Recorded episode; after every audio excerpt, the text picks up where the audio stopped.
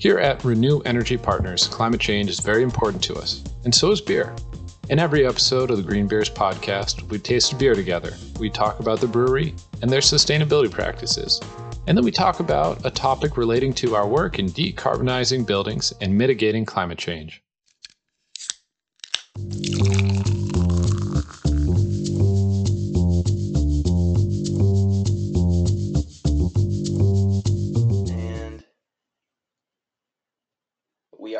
Welcome to Green Beers. My name is Mike Savage, and I'm here with Charlie Lord.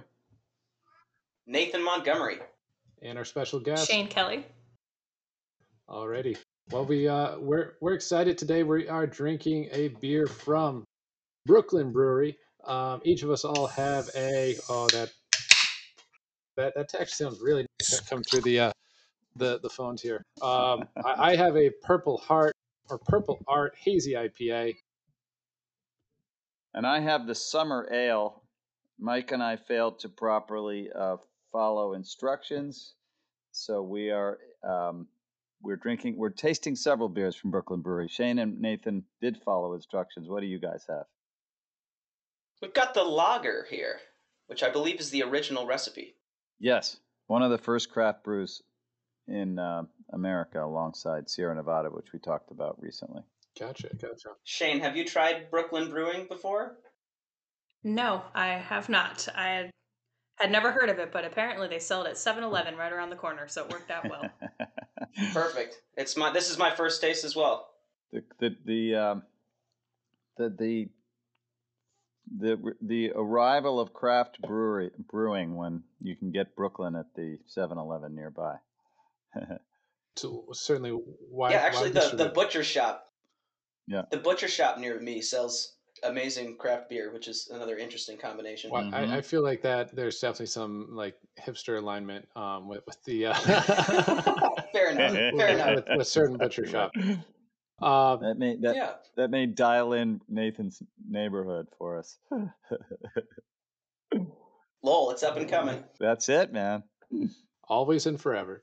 Alrighty. Um, so uh, we're we're gonna transition into uh, Shane. You've recently joined Renew, um, so we're gonna gonna kick things off with um, you know a hard hitting question about your background.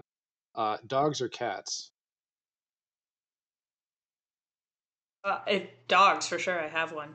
He's insane. Okay, and, and if you were But I do come from a long line. I worked in vet med for several years, and I can honestly say cats are just terrible. They're just, I, I'm they're just I'm right there with you. we we should provide some context. So, welcome to Shane, who's our most uh, recently joined team member. Great to have you on the team. Uh, Shane did come to us from managing an animal hospital, um, so th- those are those are fighting words for cat lovers. And, uh, but she knows whereof she speaks. Absolutely, uh, it's important follow up. You were a dog. What kind of breed? Um, oh god, I never thought about that. I mean, probably just your standard rescue mutt, like just a little bit of everything going on. I don't think I'm like crazy enough to be like a Malamute or like husky or something, but um, probably a golden, honestly. Okay, yeah, golden. I I, I love this exercise. happy, like to have fun. of uh, exactly. Happy go lucky. That's good. Um no one. I the mean, golden retrievers are like the mascot for happy and uh, easygoing, right? they really are. What uh what's your dog's name? Luca, he's just a little rescue mutt. Nice. You gotta love rescue mutts, honestly.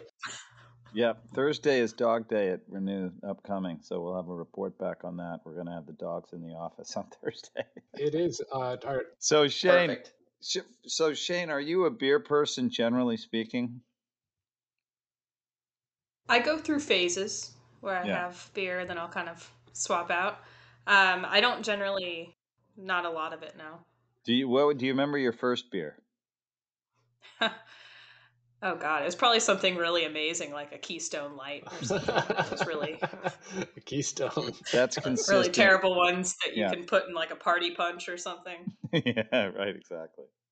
And how about your favorite beer? Do you have a favorite?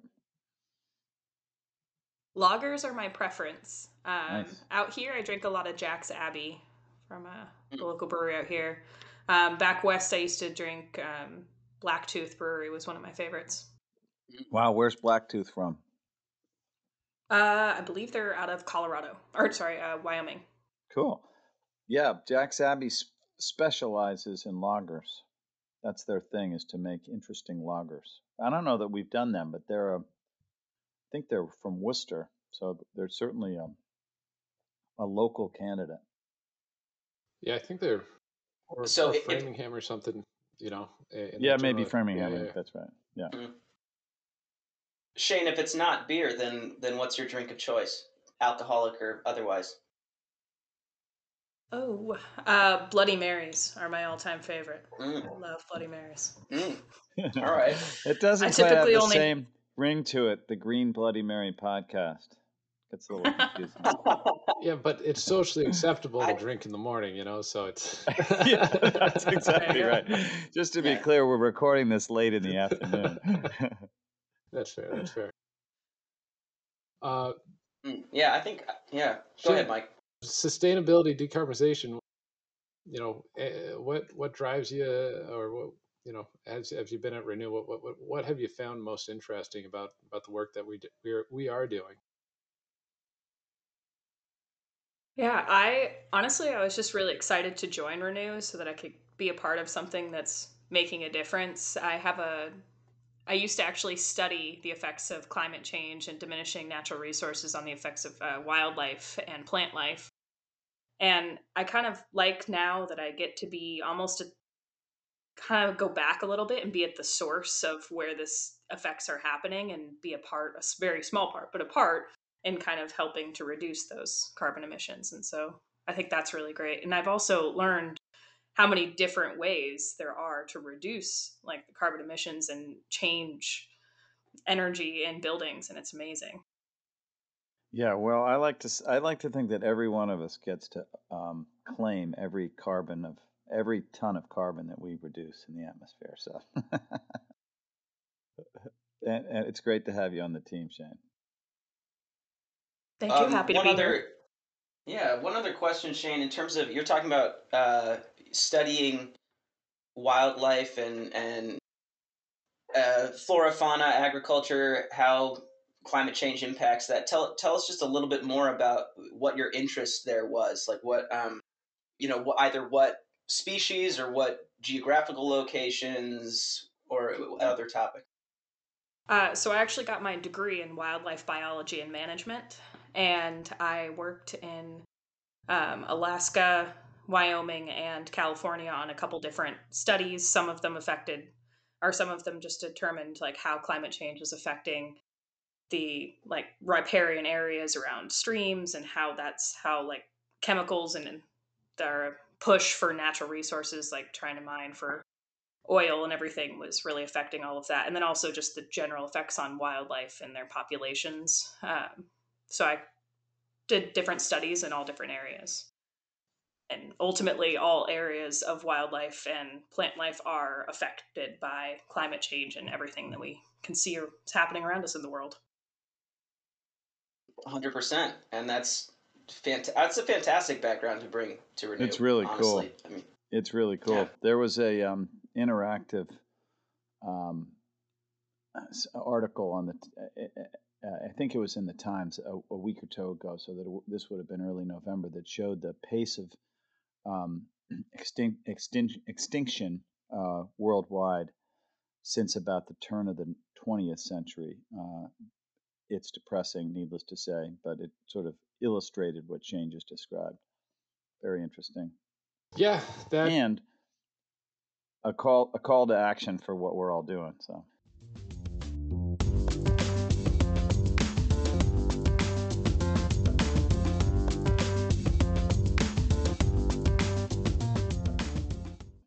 Yeah. I was going to say that's that's the transition from uh, something depressing uh, to hopefully a little bit of aspiring. The uh, the the Inflation Reduction Act is uh, is what we're going to dive into today. Um, it's kind of the, the classic will they or won't they on the uh, on the uh, on, on the congressional side. Uh, this this bill you know, for the most part, started out as the Build Back Better program. Um, you know, uh, and even as as I think the like the original program, like, you know, looking at like six trillions of dollars to to do everything from you know um, uh, housing to education to you know uh, what we are, are talking about today, which is the energy component. After after you know many rounds of uh, negotiations, what what was left was uh, you know the Inflation Reduction Act, which uh, you know I, I, think works very well with with you know Renew, which is the inflation reduction, you know trying to reduce energy costs and and the goal and uh, about how they went about that is uh, essentially trying to drive the market through extended uh, energy tax credits. Um, historically, tax credits um, have come and gone, and, and as developers of clean energy projects, it's, it's definitely been a challenge to see, um, you know, to develop projects that, that take two to three years, and, and you know, well, I only have you know 18 months left on a tax credit. So what they did was they, they extended uh, these these tax credits all the way out to the end of the decade. Uh, they, they extended the definition so that not only are we looking at solar solar photovoltaics, but solar thermal, geothermal, um, thermal, and also standalone storage that we can achieve a 30% tax credit. Um, and the second side of that is that they also changed rules on, on how we can monetize that tax credit. And and what I'm hearing in the background, in case you're wondering, that is uh, uh, my my son is uh, uh pretending to vacuum something. Um, so, so I, I, I apologize about that. Um, question: Given that he's two, does he have a real vacuum, or is this a? Uh, this uh, is a toy uh, this is a toy vacuum. Um, you know. Excellent. And he likes to run around and make vacuum sounds. So uh, it's. uh, but um, you know that's uh, family friendly podcast, by the way. Yeah, you know, even though it's alcohol related, we're we're definitely a family family friend, friendly group here. Um, so, Mike, just a quick question. Yeah. Quick question. You're talking about let's go right. So, one thing, right, big thing that the Inflation Reduction Ad, uh, Act did was, uh, you know, that we're extend these tax credits and open them up to more people and more scenarios. How? My question is, you know, speaking as a as I, I'm one of the youngest millennials you could probably find in the world. Um, Does that mean and, you just right, skated in under the wire to the millennial cutoff? Um, yeah, ju- exactly. So exact. So um, you know, so I hear I hear what people in my generation and, and younger are talking about, and you know, there have been large criticisms of the Inflation Reduction Act as you know not doing enough. Um, but I think you know one of the important things to to focus on, right, are those positive impacts. And so the question is, okay, tax credits, but why is that important? Why is us being able to to claim these credits and other, you know, why why how does that take carbon out of the air? Mike, may I take a run at that one? Absolutely. So, it, it two things um, about this particular act that do make a big difference, and Mike Mike has already mentioned them. But you know, a tax credit um, is a dollar for dollar reduction in your tax bill. So, unlike a tax deduction, which is really a, redu- a reduction in your taxable income, which then really means about 30% of that, um, or whatever your tax um, your tax category is.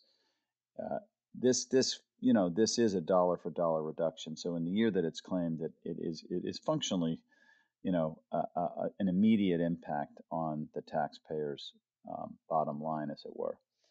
In before the Inflation Reduction Act, there was a very, very narrow definition of, of what kinds of entities qualified to take the tax credit. And so, in order for projects to get the benefit of the tax credit, there were very, very complicated and very expensive legal structures involved. The example is called one example is a partnership flip where you bring somebody in who, who does qualify to take the tax credit. They become an investor in the project. They take all the tax benefits. They have to own a particular percentage of the project for a certain number of years. Then you flip it back. Hundreds of thousands of dollars in legal bills. And not to mention, as Mike said, that are only applied to solar and wind.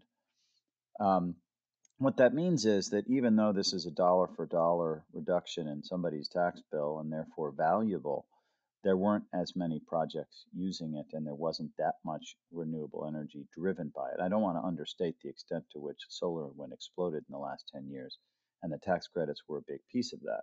It's just that it was limited to certain scenarios, certain kinds of taxpayers, and certain technologies. So what you have now, with it uh, increased to 30% for a wide range of technologies, geothermal, cogeneration, et cetera, you just have more projects that can use it. And the provision regarding transferability, where a project owner like us can transfer it to somebody who who want who wants and needs the tax credit, means for much less in the way of legal costs and time, we can monetize that. And so more projects that didn't pencil out in terms of delivering savings to a customer now do. And we're doing geothermal projects with a hospital where we were standing on our heads to make it interesting to the customer. And now with that tax credit, because we can transfer it to a to a qualifying tax credit um, transferee, that is someone who can use the tax credit, um, we can for 85 or 90 cents on the dollar. So if we do a $10 million project and it's $3 million worth of tax credits, we can get 80, 90% of that is literally cash on the day the project, uh, you know, the year the project goes into commercial operation. That changes the economics of the project. More projects get done, more carbon gets reduced. I love those examples. Yeah. Yeah. And it's, you know, it's it's interesting because everyone from our board to our investors, and this is happening across our industry, uh, uh, have asked, well, what effect does it have on your pipeline? What is it? What effect does it have on your total forecast for how much work you're going to do in the next five years? And then the, the effect is real. Projects that would not have gone forward are now going to go forward because the customer is going to say, that's now interesting to me. And you know, again, the transferability is important because tax, uh, you know, because of the costs of the of legal costs and transaction costs of things like the partnership flip, small projects never used it, so you couldn't do all. You know, as Shane pointed out, one of the things we're learning is that every little bit helps, right? We have a partner that is uh, uh that is that owns, developed and owns a patent on and sells very interesting technology for reducing energy usage in cold storage. Cold storage on its own represents something like 5% of the energy use in the country, maybe more. Um, this is a technology that's deployed in, say, 500 to 1,000 to a million dollar projects, sometimes less than that. They could, ne- first of all, they didn't qualify. Second of all, even if they did, it would have been too expensive to bring lawyers in to do the tax credit. Now all of the pro- the projects we do with them have that tax credit available, and so we're just going to do more projects with them because of it. So. Fantastic, real uh, legislation equaling real dollars towards renewables. Makes sense to me. So, Mike, what else? What else? Uh, what other changes besides tax credits are we talking about here? Well, I mean, I, I don't want to understate the value of the tax credits. I mean, it, it's the the breadth that, that that they went right. It's not only right solar, it's the geothermal projects, it is the cogeneration, it's microgrid projects, which is really going to be the future of distributed generation. Right, a microgrid controller can now qualify for a thirty percent tax credit. Um, and I also don't want to understate the value of right uh, of transferability because well, I, you think all these companies are making money, they're going to have a tax appetite. Well, in reality, almost all businesses are set up so that they don't have a tax appetite at the end of the year because of appreciation, long term tax planning. So, us having the ability to transfer it, deliver value that is an operating expense, can facilitate projects to happen a lot sooner than later. Um, you know, I I, I think uh, some you know the the the IRA also did some very cool things when, when it comes to EV charging and, and tax credits there as well. Um, overall, the the program and you know that that vacuum is really getting getting put to work today. Uh, uh, we may need to have the guys on one of the shows coming up. Yeah, yeah, yeah. You know, we'll uh, you know a um, uh, they they would go wild for some root beer. They, they've never had that, so. uh, the yeah, I mean EV charging, um, and then you know there are definitely changes in depreciation on the 179D, which, which we've been looking into, which is uh, an interest uh, tax benefit for for depreciation, adding essentially depreciation, um, which you know many business owners are probably familiar with. You know, every year at the end of the year, you see, uh, you know, Ford and you know they they put out their car commercials that show, oh, qualify for the 179 buy this commercial piece of equipment because you get 100% depreciation. Well, um, you know, just like buying that F-350, you know, this is kind of the, the same sort of law has been enacted to facilitate depreciation, bonus depreciation on, on energy projects. So, um, you know, we're kind of diving deep into into the tax side of things, which which is pretty boring. Um, but like that that's that's i mean that that's you know energy is the story of money and, and money is tax. So it's it's kind of it's all all all circular here. Yeah well it's amazing how excited you can get about tax policy when it when it makes a customer say yes to decarbonization. And there are significant grant programs. There's there's significant grant money for um, these kinds of projects as well in targeted in targeted settings. Um, uh, driving, and for example, more projects like this in, pro- in communities and neighborhoods that haven't seen uh, the benefits of decarbonization. Um, so we're just beginning to explore that. But alongside the tax policy changes are straight grant dollars to try to drive more of these projects uh, to be more equitably distributed across the country as well.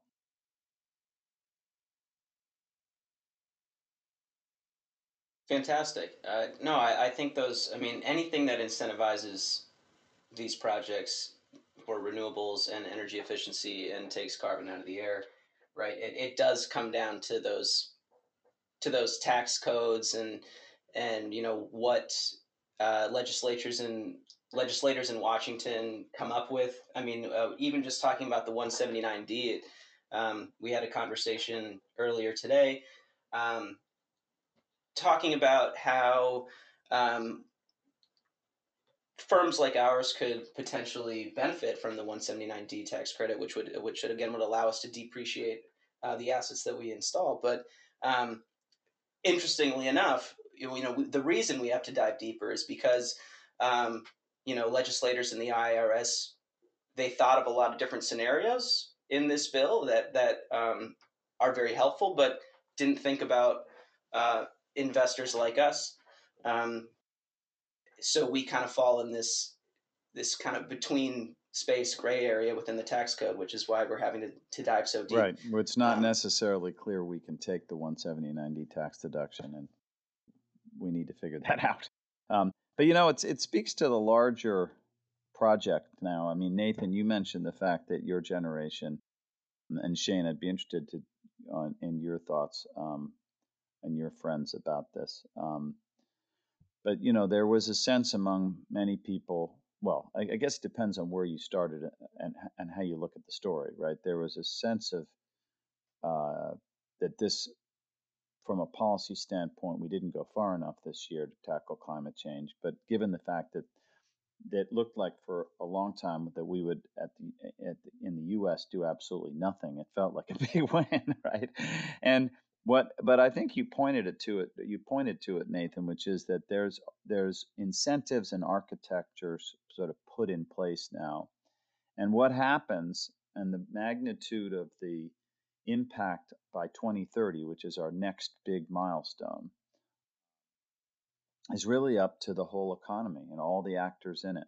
Um, people who buy electric cars, our customers, firms like ours, investors, you know, there's an architecture put in place now to try to take a run at reducing carbon in a number of different ways. And what happens is up to our ability to innovate, uh, the willingness of regulators to make it clear uh, what qualifies to help us utilize these new tools. It's kind of an exciting time, right? There's a roadmap now, there's some tools to use.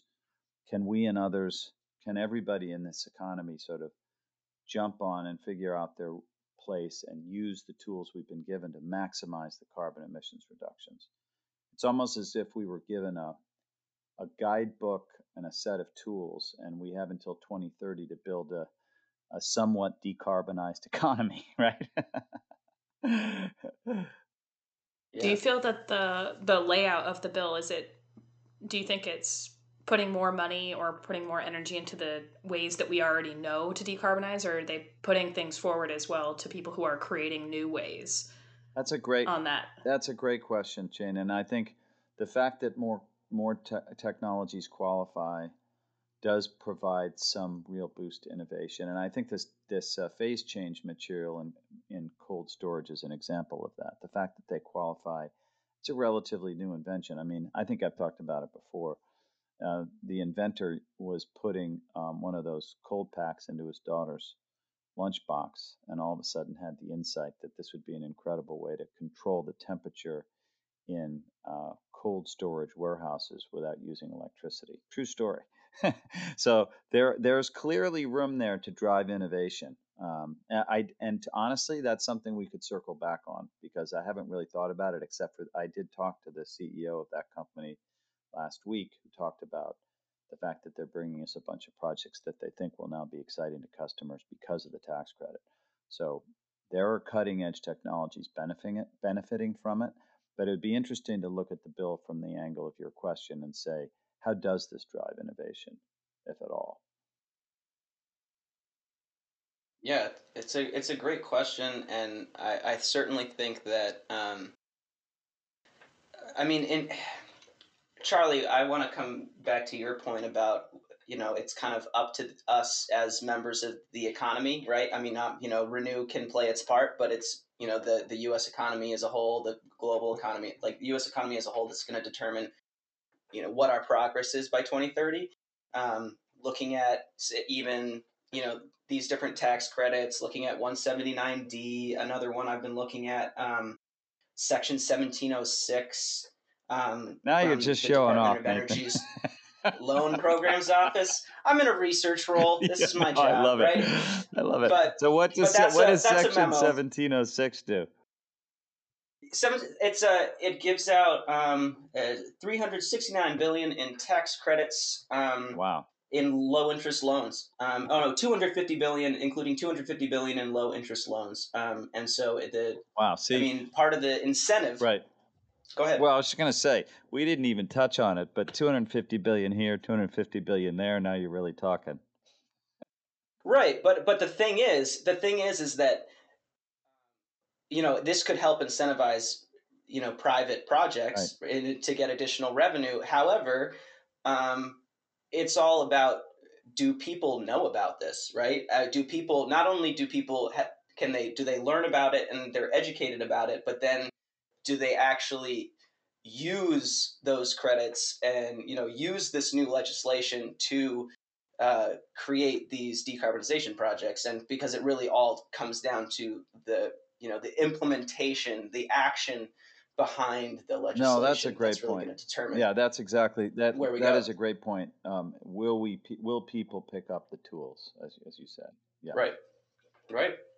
We'll just have to see so I think the the full like IRA is like a, you know 700 page bill. So, you know, we not very few people have read it all, but you know, we we hope to just you know bring a little bit of insight onto the the energy side and just want people to know that this is going to drive projects that otherwise would not have been uh, financially feasible, and, and we're we're very excited about that and bullish on the the next 10 years worth of work um, on the uh, project finance side for for the built environment and I think we got got a, a great team here. So with that, let's uh, let's transition to what everyone came for. Our our, our ratings. having we having talked about picking up the tools, we're now going to pick up our beers. Absolutely. More IRA discussions to be continued. Exactly. For now, I'm enjoying this lager. so, the hazy IPA is a uh, it's like a fruity IPA. Um, in fact, it says it's tropically hoppy. I don't know what that means, um, but you know, it's it's a good beer. Um, I, I let's let's go. I, I'll I'll leave everyone in suspense on, on how I will rank this. I'll wait for some more more color. Well, because you have to rank it on the on the traditional beer score, and then you have to also rank it on the Mike Savage crushability. Yeah. right. Right. So I I can go. I can go. So that, right, this is their classic lager. It's an amber, five point two percent.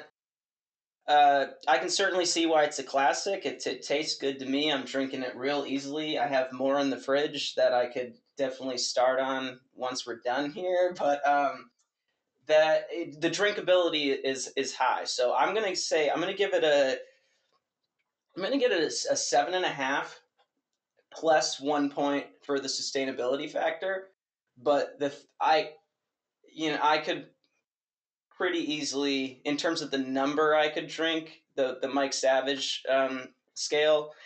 I'm gonna say four. It's four or five is pretty would be pretty that's a, easy. That's I pretty think. high. That's light that's work, pretty yeah. high on the Mike Yeah. Savage crushability.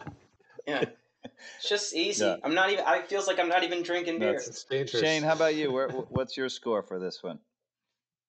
Um, you know, I I'm preferential to lagers, so I like it. So I do appreciate that that was the selection for the week. Um, and honestly, I think it's all right. Um, I'd probably give it. I'd give it a seven. I think. I think it's it's good. Um, I wish it had like a little more. I guess like something behind it. It's it's a good lager, but it's it's standard. Doesn't jump out at you. Yeah. Yeah. So wish I it had a little more like flavors mixed in. right. I have the summer ale, a sunny pale ale, five percent ABV. Um, also good. I mean, uh, very. Uh, uh, you know, they call it a pale ale. It tastes almost like a lager to me. Um, doesn't have anything particularly to recommend it. Not a not a not a bad beer, but it doesn't stand out from any other summer ale I might have or or sort of light lager. So I would have to give it around a six and a half. Um, however, um, after uh, I, I, we should talk about the sustainability. I, I would give it a full point, the full one point adder on the sustainability because their programs are amazing. So, Mike, should we get your score Yeah, before yeah, we jump yeah, into yeah, sustainability adder? So, like, there's nothing great about this beer. Like, I, I didn't, I, I wanted before, I, I didn't know where everyone else was going to go. So I, I didn't want to, you know, just like start by crushing them. But, like, I mean, I'm sure like, maybe, and, and maybe as I'm thinking out loud, Does that mean we can influence your vote, Mike, going forward? no, no, no. I mean, like, if you guys say it's great, then I'll feel even more better about like saying how how I don't like it. Um, you know, I I, I, I won't like Oh, continue the the downward trend. Uh, you won't pile yeah, on. Yeah, I yeah. got it. I, I I got it. might raise it up and, and you know, you know, being being a good good uh, supporter of uh, Brooklyn Brewery, but uh, yeah, uh, six two. You know, like um, there's nothing spectacular about a tropical hoppy beer. It's not too hoppy. It tastes kind of fruity. Um, eh, it's maybe I, I should have a different list for IPAs because I probably just don't like them as much anymore. Um, and I'd give it like a a two on the the drinkability and a three if like they came back like do you want another but i'm not going to change because i'm not that kind of person so that's uh that, that's where i'm at so it's a two on the Mike Savage scale, and if someone came back and offered him another, he'd take Yeah. it, which is something. Yeah. yeah. yeah. So I mean, that's kind of what I'm saying. Is it's not it's not like amazing, but I could keep drinking Right. it. Is I guess that was the nature of now, review. so on the sustainability, we should we have to give major shout outs. They they they found they started a green team. They put together a green team in 2013 with representatives from each department to coordinate new initiatives, and most importantly, they have internal benchmarking and metrics. I have not seen that from. uh, I guess Sierra Nevada had it, but you know they're measuring every year they've done all the stuff we've talked about and more they have high efficiency boilers they have wind energy purchased from community energy uh, for their demand uh, they de- reduced their demand through heat exchangers but they divide it up into the, the carbon footprint of, and impact of their beer the carbon footprint and impact of their facilities other facilities the warehouse and the office. They've done led lighting and so forth all the stuff we would fund and then they also also support community organizations through their donations program, including one called the Billion Oyster Project, which is actually a really cool thing. That Mm. I've heard of this from a couple of people recently. The Billion Oyster Project is restoring oyster reefs to the New York Harbor through public education initiatives, um, and uh, and the oyster habitat will um, filter and clean the water of the harbors. It also provides an opportunity for science projects, and it all, they also will protect the city from storm damage. So anyway, they're not just donating to the sort of usual suspects. They're doing some interesting community projects too. No, they're doing great stuff, really reducing their energy in all sorts of ways. They're, you know, whether it's water conservation, they're composting, and I'll just highlight again that in 2016 they switched to all LED lighting, which is probably, um, if you're looking for an energy efficiency retrofit, um, updating your lighting is going to be probably the first step. And you can learn more on our latest blog post on at renewep.com. nice. nice. Beautiful, plug. shameless plug. There I we go. love that cross plug. That's beautiful. Alrighty. All right. Well, this was fun. Fantastic. Um, next time, Nathan we'll have an update on uh, our scoring to date since the inception of the pod. We've been promising that for several set episodes, but we will indeed have a recap on um, where we stand. Will I'm actually a little bit in suspense. I'm excited to to hear what is our number one ranked beer uh, to date. Got to get to the the big board. I, I think it might be Maine Beer Co., but uh, you know we will find out next week. Green Beers is brought to you by Renew Energy Partners, your partner in building decarbonization. Decarbonizing your building is good for the earth and it's a smart business move, but it's complicated and it can cost you a lot of money. Our goal is to decarbonize your building while saving you money, so all of those retrofits pay for themselves. Learn more at renewep.com.